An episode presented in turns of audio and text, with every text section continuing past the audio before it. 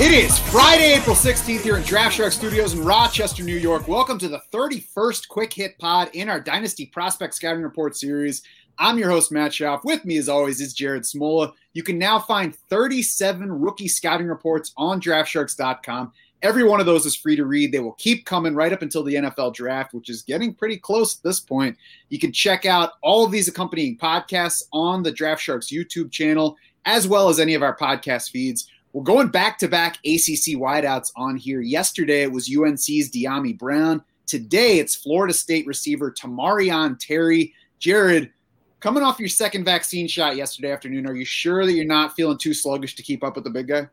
I'm feeling fine. I hope the I hope the vaccine worked because I you know I feel completely normal. So, um, yeah. So Terry was a uh, four star recruit coming out of high school. He was a top 50 wide receiver in the 2017 recruiting class. Had plenty of offers from big time programs, including Florida, Georgia, Auburn, Ole Miss. Chose Florida State though. He took a red shirt in 2017. 2018 though he led the Seminoles with eight receiving scores. His 744 receiving yards were tied for the team lead. Also set a new Florida State freshman record. Uh, he accounted for 23% of Florida State's receiving yards, 40% of the touchdowns, and averaged 21.3 yards per catch that season. That was fifth best in the nation among players with at least 30 catches.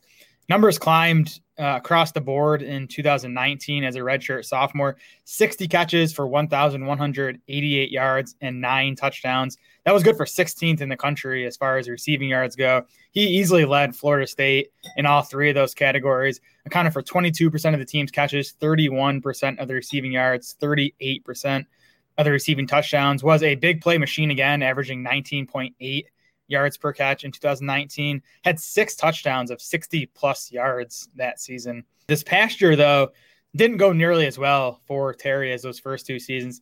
There was a new coaching staff at Florida State, and he got off to a slow start with just six catches over his first three games. Had a big week four for Florida State against Notre Dame, nine catches, 146 yards, and a score in that game. But then he needed arthroscopic surgery on his left knee in mid October. He missed the next two games, caught just two balls in his one game back from that knee surgery. And then he left the team after reportedly having multiple run ins with that new Florida State coaching staff. And that was it for his career. multiple run-ins. I would love to know exactly what that is, but uh, we'll we'll leave that for later. And for his NFL team, was a basketball player as well in high school. Played both ways in football, linebacker, safety, and corner. Started the full season at corner as a senior in high school. That's according to Dane Brugler's draft guide, which uh, is worth at least a one-month subscription to the Athletic. By the way, if you haven't seen it yet, the early breakout from Tamorrion Taylor is nice, but that's kind of countered by the fact that he redshirted for a year. He's now 23. So the redshirt freshman breakout came at age 20. The big 2019 came at age 21. You know, that's a lot different than doing those things at 18 and 19. He might have been a better prospect if he had entered last year's draft instead. Yeah, it seems that way. I, I remember hearing his name during, uh, you know, the 2019 college football season of, you know, him being a pretty big time prospect. Getting to the tape here, um, you know, he's big and fast. He's 6'3, 207 pounds, ran a 4 4 uh, 540 at his pro day. And, you know, that, that's mostly how he won at Florida State. He was just bigger and faster than a lot of the college defensive backs that he faced. Can win deep with that speed. I think he's a pretty good ball tracker. He's good in contested situations. Also, pretty good after the catch. I wouldn't say great. You know, he, again, that combination of size, power, speed shows some elusiveness after the catch. So he can make, make plays for you there the bad, a large chunk of his catches at Florida State, at least that I saw, were either screens or deep balls. You know, not not much in between. And really, he's not he's not a good route runner on you know the short and intermediate stuff. He struggles changing direction. He struggles getting in and out of his breaks. You know, that was kind of confirmed at his pro day. He had a 22nd percentile three cone time, a sixth percentile short shuttle time. You know, those are drills that that measure a guy's agility and you know start stop ability. I don't want to make this comparison, but his testing results were sort of similar to DK Metcalf. You know, big, fast in a straight line, but struggles changing directions. I don't, you know, Terry isn't nearly as strong of a prospect. I didn't even see, you know, that much similarity between them on tape. You know, just th- that's kind of how he tested. So it was sort of a one-dimensional receiver at Florida State with most most of his stuff just coming downfield.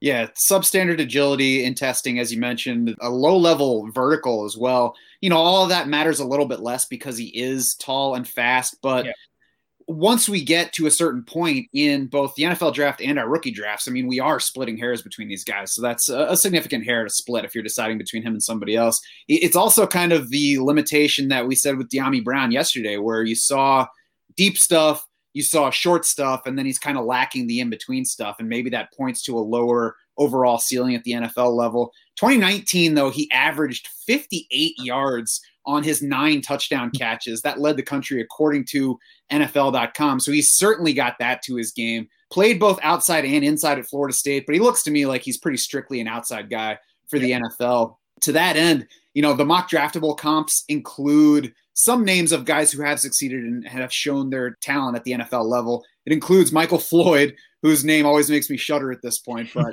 you know, was a talented player at least. And includes Gabriel Davis, who was of course a fourth round pick of the Bills last year, similar college production at UCF, gave us exciting flashes as a rookie, has some people excited about his future. Then of course the Bills went out and signed Emmanuel Sanders to play ahead of him for 2021. So I think that starts to get to the NFL and fantasy outlook for Tamorrion Taylor. What do you have for that section? Yeah, I think the Floyd and Davis comps make sense to me. Um, you know, again, as you mentioned, Davis was a fourth rounder. I think Terry, you know, to me should land in similar range. The, the, difference between you know Davis and Terry specifically, Davis was super young as an incoming rookie. You mentioned Terry already 23 years old. So you take the advanced age, that poor agility on tape and in the testing. I, I'm I'm not very optimistic that he's gonna like become a better route runner at the NFL level and you know be a complete wide receiver.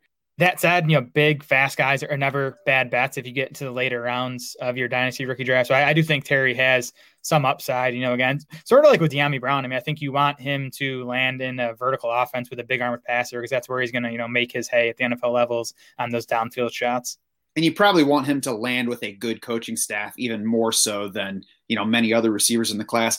I, I think Tamorrion Taylor is himself and is a type that it's fine to take a shot on the upside later in the draft as long as you don't let yourself fall in love with the prospect and take him too early. That's when you can get into trouble. Some of the other comps I saw, Mike Renner had Marquess Wilson, um, the former Bear, who you know had some early flashes in his career and then just disappeared. Lance Zierlein says uh, Marquez Valdes-Scantling. Dane Brugler also came up with the MVS comp, but said he has, quote, upside to be a more dynamic version of MVS. So, I mean, you know, that's what you can bet on in, say, round four of a rookie draft. If you go any, any earlier than that, then there's more bust potential to the pick. It's worth noting, too, you mentioned the knee scope on his left. He also had meniscus surgery on his right knee the year mm-hmm. before. So you don't like a 23 year old who's already had surgery on both knees do like the upside again. As long as you're not going too early, I think you know there's there's some stuff to like here. Tamorrion Terry. We got we got to work on that with you. I think you've you've said Taylor twice already. There you go, Tamorrion Terry. So if you can't say his name, then it's probably even a better signal that you shouldn't be drafting. Let's go with Tamorrion. It's another another sweet name. Plenty plenty of good names in this wide receiver class. Right. It is a packed name class. We got more to come. But for now, you can head over to draftsharks.com if you want to see the full scouting report on Tamorrion Terry. While you're there, check out the 36 other prospect scouting reports as well. Check back for more right up until the NFL draft. As I mentioned, they're all free to read, but if you become a DS Insider, you can see where all these guys land in our dynasty rankings. Most of them are in there already. They will, of course, move as we get NFL homes. They will all land in our rookie rankings. We'll be having a version of those right before the NFL draft. We'll update those, of course, after the NFL draft when we have landing spots to add.